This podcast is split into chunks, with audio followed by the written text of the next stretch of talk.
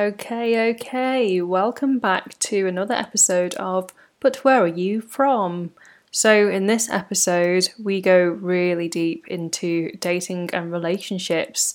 I didn't expect to share so much about my personal life, but there you go. It just all came out, and it's here for you to listen in the next half an hour or so. So, I hope you enjoy. If you're new to this podcast, we are a podcast all to do with learning about life as a British born Chinese or a British born minority, wherever you're from, we're all inclusive. So, on this podcast, I talk about life as a British born Chinese, from family life to work, dating, relationships, food, racism, and general culture. So, I hope you enjoy. If you haven't been here before, please do slide into my DMs at Viv the Div and please share your thoughts with me. I've had so many of you get in touch way more than I ever, ever thought would ever get in touch with me after releasing the podcast a week ago. And it's been amazing seeing all these people messaging me talking about their own stories to do with racism, growing up as a minority, people who are white who can relate to it because they've had mixed Eurasian backgrounds or just just a melting pot of cultures and and that's what it's all about. It's all about sharing stories, having a laugh, trying to get through this coronavirus lockdown together. So I hope you enjoy the podcast. Please let me know any thoughts you do have, and I hope you're doing well. Please let me know what you've been up to. Have you been making puzzles, baking? Have you been watching Disney Plus like I have, going for runs, relaxing? Let me know what you've been doing. All right, see you later. Enjoy the podcast.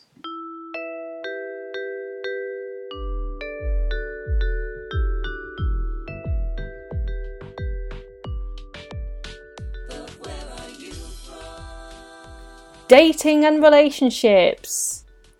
This is a juicy one because I love talking about dating and relationships. I love listening to podcasts about people sending in their dilemmas about people they're dating or situationships and their relationships. So if you have any dating dilemmas or any dilemmas in general that you want to send in, please, I mean, I don't know whether I can be trusted to provide you with good advice but who knows? You might get something out of it.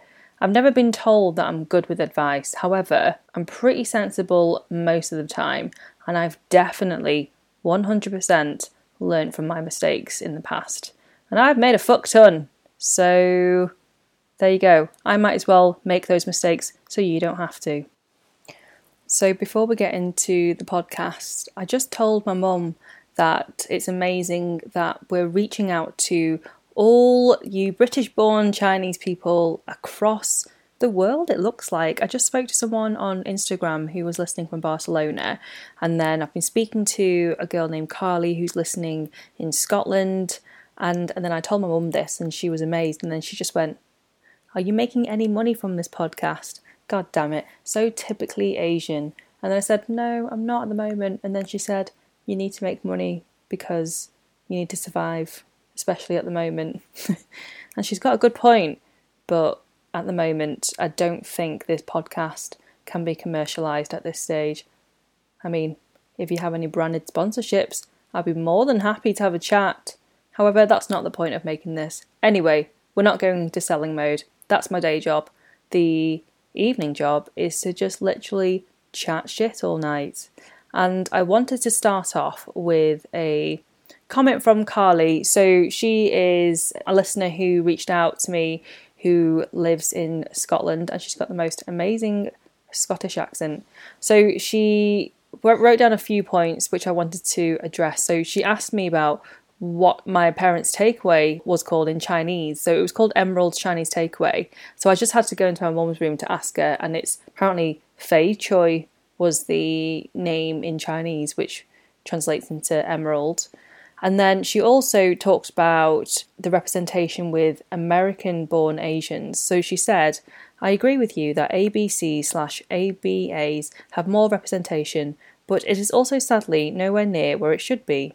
I think about this a lot too, and I wonder if Asian representation is more visible because A, they lump together Korean, Japanese, and other Asian ethnicities, and B, also because they are more vast and have had more migrant communities, and C, access to the industry, i.e., Hollywood, whereas in the UK it is primarily Chinese and less population, which she makes really valid points. And I, I bet Carly is the type of person to get A stars in her essays because she really explained that eloquently and broke down those points very logically and systematically which is something that I struggle to do. Don't know whether you've noticed from the structure of these podcasts, i.e., there is very little structure, and I have to remind myself to create structure because we're all creatures of habit.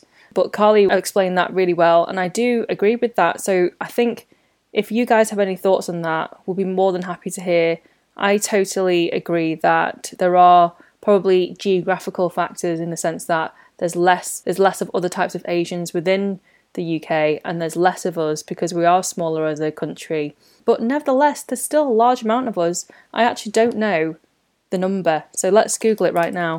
Chinese people in the UK. Let's see how many British Chinese there are in the UK. So there's 433,000 people in the UK that are British Chinese.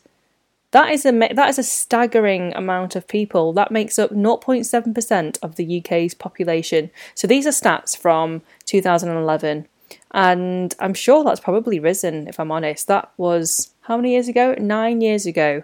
So that's probably more than what that's stated there. So let's say half a million people. That's still a staggeringly amount of people that aren't being represented. And I can't believe I included some kind of data statistics in my podcast. I feel very grown up. And then going back to Carly's message, her fourth point, the first point actually was the fact that she mentioned she loved the fact that I said wanker within the first few seconds of the first episode. I didn't mean to. I thought that was just going to be a rough cut, but then I just decided to go along with it because you know, whatever. Um, so the fourth point was regarding Crazy Rich Asians. I have a lot of thoughts on this too, and would be interested to hear what you thought. I thought it was important in terms of what it did with Hollywood, cast and crew and story, but it also fell so short of what it could be in my opinion. It was a very niche and stereotypical portrayal of a very tiny percentage of Chinese, Singaporean, Asian. A year prior to that, Get Out was released and was huge for both black representation and for engaging and really propelling the discussion around America's racial politics. I wonder when we, the Chinese Asian community, might get something like that. And so Carly and I actually took this discussion offline briefly on Instagram DMs, and we talked about. She mentioned the film by Awkwafina, this amazing Asian comedian, and she starred in a film called The Farewell, and it won an award at the Golden Globes as well. And it was so much more in line with what we see in traditional Chinese families particularly from uh, second generation people. And that didn't get as much hype as Crazy Rich Asians did for whatever reason. So there is definitely something to be said for the fact that Crazy Rich Asians only represents a minority in terms of what general day to day life is like as being a Chinese family um, the only thing that I could relate to was the fact that they mentioned dumplings a lot. I couldn't relate to the fact that they had a massive house and they, they'd go away on amazing hen dos and stuff like that. I, I wish that was, yeah, I wish I was one of those crazy rich Asians. Unfortunately, I'm not. I am crazy and I am Asian, so that's probably where the similarities end. And then she kindly said, You're funny, which is really kind. Thank you so much. I like how open you are to sharing what made you think about your identity more with regards to your work. If you are comfortable, could you share more? How did your journey continue? So, of course, I think that we're going to do a podcast around careers and work, and I'd love to hear how you guys got to where you are, what sectors you're in, what you're doing at the moment, what passions do you have, what did you study at uni, everything like that. So we'll do an entirely different podcast around that because I definitely think that deserves the attention in terms of talking about working and our careers. And then lastly, she said, also wish the podcast was longer. So I've been trying to really make them a bit longer because the first one was 15 minutes. So I've made them now 30 minutes long, which seems probably about right at the moment. I can only talk for so long. I can only stand the sound of my voice for so long. I'll see how it gets to. If we feel like it should be any longer, we'll make it longer. At the moment, I feel like half an hour is about right. Although I'm not counting, it just so happens to fall around half an hour by the time I've finished chatting all my bullshit. So if you want to follow Wu Carlie, she is W U and then K A R L I E on Instagram. So here's where I spill the beans on my dating life thus far. Um, it's really not that interesting. I've had some funny stories, but we're going to keep this PG, okay? We're going to just keep it on topic, talking about dating and relationships in regards to being British born Chinese. And if you want to hear some of the more explicit stories, feel free to drop me a DM and I might send you some. No, I probably won't. There's not actually any that bad. I'm making out as if some really horrific things have happened, and they really haven't. Anyway, so when it comes to dating, so within my family, I'm the youngest. I have my sister, who's a twin sister, Stephanie, and then I have my older sister, Natalie, who's two and a half years older than us. So she was the first person to get a boyfriend when she turned 16. And mum and dad said to us that ideally we can't start dating until we reach university or even after university, I think at some point they said. And clearly that didn't work with us being teenage girls. Um, not that I had a lot of interest. I remember in high school, I had zero interest in high school. I'm not even joking. The first kiss that I had was one of those defridging moments where it happened at a social club and it wasn't like anything special. I think I was 15 at the time. If anyone hasn't heard of the term defridging, it basically means whether you've been kissed or not. So if you're a fridge, you had never been kissed, and if you were a freezer, then you had been kissed. School was so stupid. Anyway, so yeah, up until I was 15 or 16, I had no interest from boys. I had interest in boys, but it just wasn't reciprocated. I can deal with that now. It's okay. I've been to therapy. But at the time, I didn't have any interest until I got to around college.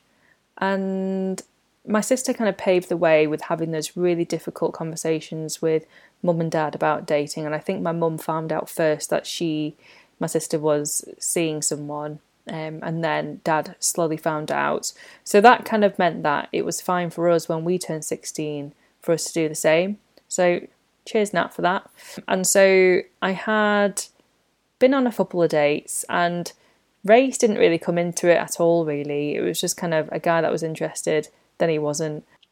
And then in terms of boyfriends in general, I've had one, two, three, four, five, six boyfriends. Whoa, that seems like loads when you spell it out that way. But it's fine. We're not going to slut shame here. You're in a safe space. It's okay. I'm literally reassuring myself right now. no one is telling me that it's not fine. Anyway, so one of those boyfriends, I won't say which one, but his family, well, his his dad in particular, supported UKIP, and myself and my ex would have massive arguments about this and just how contradictory it was for the fact that he was dating a Chinese person and he adopted a lot of the same views that his dad had in terms of very, very right wing views in terms of race.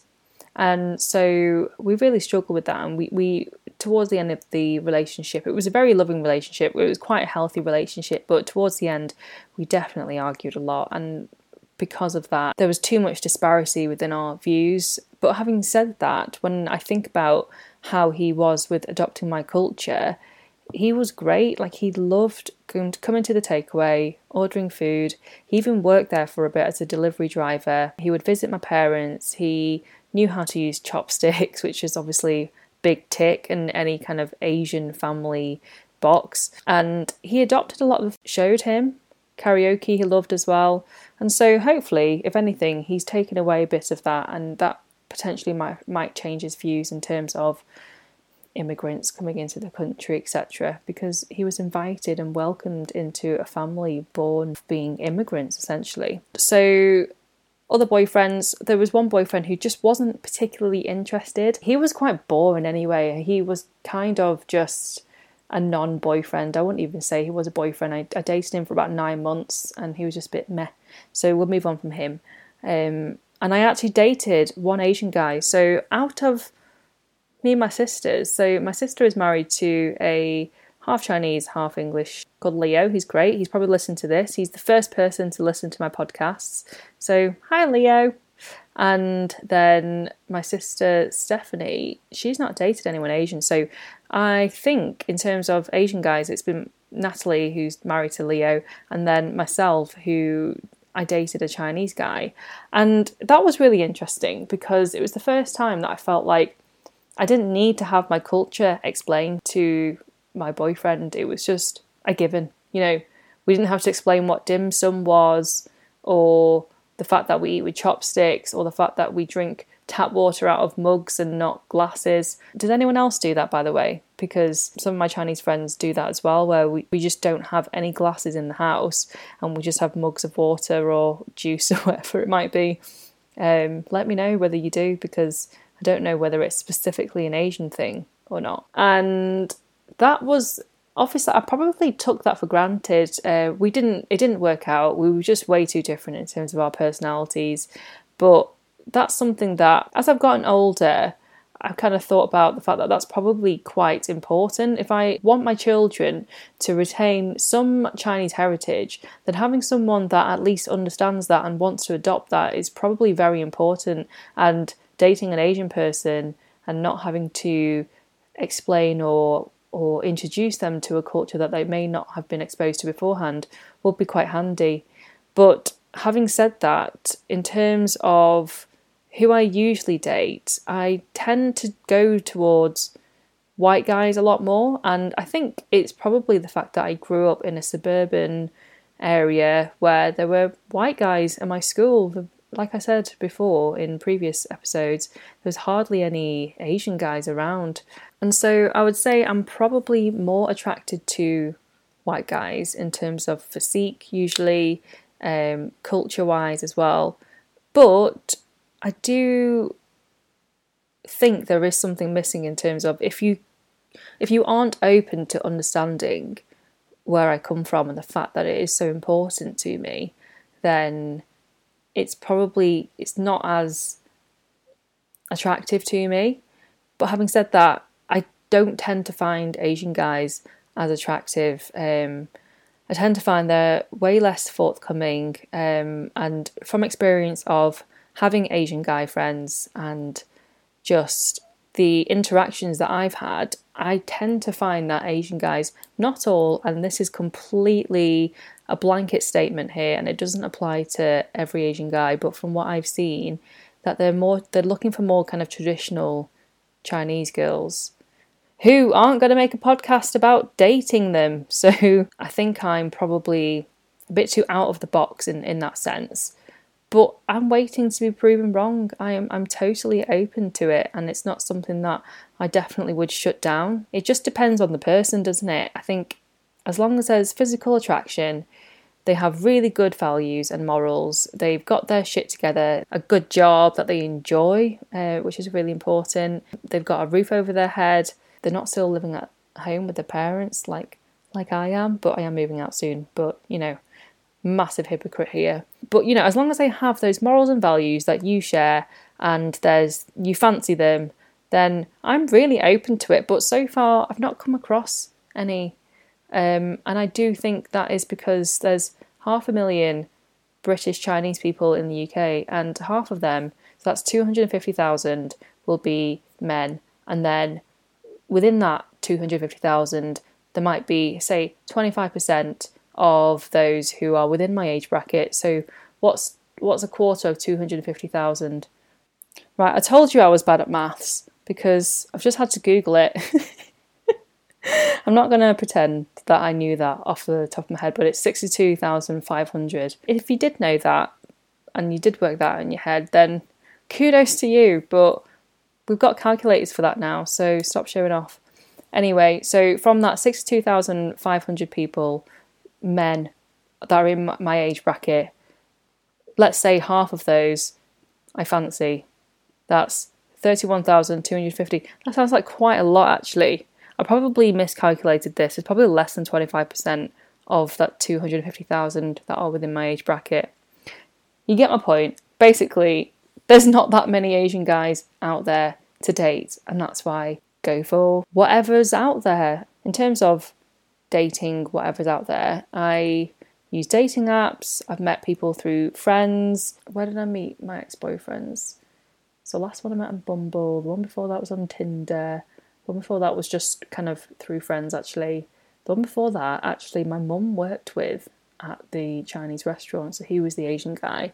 And the one before that was oh, someone I met in the year above me that I met at a party. So yeah, predominantly has been online, and I've talked about this before when it comes to fetishizing Asian girls. So I tend to ask the question before I start dating any guy, if they're not Asian, have you dated Asian girls before? And I'm just intrigued to see what the response is, whether there's any defensiveness, whether they're just like, oh no, I haven't, why? Or whether they're like, yes, I have, and they are X race. Um, and then I might then probe a bit further if I'm able to, because I'm a nosy fucker, and ask them, okay, so how many Asian girls have you dated before? And sometimes you ask it innocently as if you're just being naive about the whole subject. And if they then say, oh, well, I've always had a thing for Asians, I'm like, eh, eh, goodbye, you're gone forever, delete, put into trash can, remove contents of trash can. I don't know what your thoughts are on that. Do you do the same? If you guys are single or in the past when you've come across guys who have dated Asian girls, does it bother you? because I'm very, very defensive about the whole thing, and I I've not changed my mind on it for a good few years now. I'm yet to be convinced that there aren't guys out there who do have yellow fever, so to speak.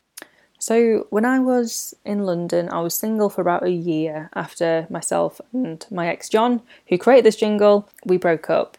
And I remember dating this black guy very briefly, I think we went on just two or three dates. And I remember being on the phone to my mum. I was walking home back to my flat in Finsbury Park. And I remember saying to her, and this was a purposeful decision, to test the waters in terms of what her reception was to the fact that I was dating a black guy. So I said to her, Oh, mum, I've been on a few dates with a black guy. And her reaction was, Mayama, which basically means, if, if you don't understand Cantonese, no, you're not, are you? Um, which really surprised me that that was her first initial reaction because she is an extremely liberal and quite westernized Chinese person, yet she still holds these extreme views when it comes to race. And this guy in particular, he had a really good job in finance. He went to a private school. He was very well spoken, extremely educated, extremely smart, and the first thing that she bases him on is the fact that he's a black guy. And and uh, we ended up having a slight tiff over it. And we've mentioned it since kind of when we're having dinner at home. Oh, mum, hypothetically, if I brought home a black guy, what would you say? And her answer is always something like, oh, it's best if you don't.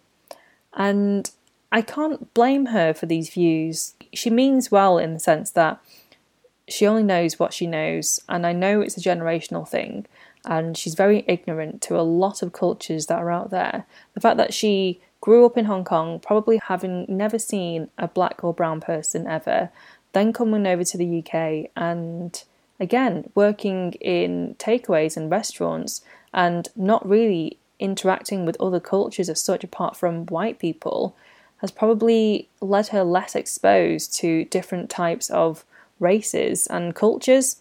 And that probably bled down to how we were brought up as well. So I remember, this is awful. My dad used to drive through Moss Side, which is predominantly a black community. And every time he did, he would always lock the car doors. And I distinctly remember, and I feel quite ashamed saying this, but I distinctly remember doing that. I do, I lock the car door now wherever I go, but I always remembered like thinking, oh, I need to lock the door when I get through Moss Side. And it wasn't until I started thinking about why I'm doing that. And obviously, there are high crime rates within that area of Moss Side. It's it's not a, it's a very very kind of poor socio-economic area, and the fact that I was doing that without being in any danger whatsoever was really quite alarming until I became very conscious of it. So th- those kind of views that my parents held, it does kind of play on my mind when it comes to, say, for example, if I do bring home a black or brown guy, what challenges would we have to overcome when it comes to introducing them to the family? Having said that, I'm still open because race is such a huge and important topic, and I've read lots of books around racism and why this is so prevalent still in our country. Obviously, still open to dating any race, any culture, but it does play my mind that it would probably come with a difficult conversation with my mum if I did decide to bring home someone who was a minority, which is actually really sad to say. I didn't think this topic would get so deep and quite raw and honest. I thought this was going to be probably a lot more light-hearted and come out with more juicy stories. But I mean, it is what it is, really, isn't it? I think I'm quite interested to hear whether you guys have had similar experiences. Have you ever dated someone outside of your race that your parents haven't been open to or haven't welcomed? Because I've definitely heard stories uh, within my own family in regards to other minority races dating, and it's taken them years and years for them to come on board, but actually everything's fine now. So it's really interesting, isn't it? Because we are a minority in ourselves, and yet within our group, there is so much xenophobia to other races, which comes from complete ignorance. And all we can do is be patient and educate them. That's all we can do. I used to get really angry about it, and I still do from time to time. I've found that being angry sometimes doesn't help, and being patient and being able to talk about it openly and honestly is probably the best way to overcome these things half the time. So, I mean, yeah, I'm going to end it here. It's midnight now. Would love to hear your thoughts. Really interested to find out more about you guys and whether you've had similar experiences to me. If you have, please drop me a message. I'll keep it anonymous and I can share it on the next podcast. My Instagram is at vivthediv. And yeah, it's been great talking to you guys as usual. Please keep the comments coming in because if it's just me talking to myself, then there's no point in doing this. So the fact that we're continuing this conversation, it's what it's all about. It's what the aim of the whole podcast was. So I appreciate any comment, big or small. Thank you very much, guys. See you next time. Goodbye.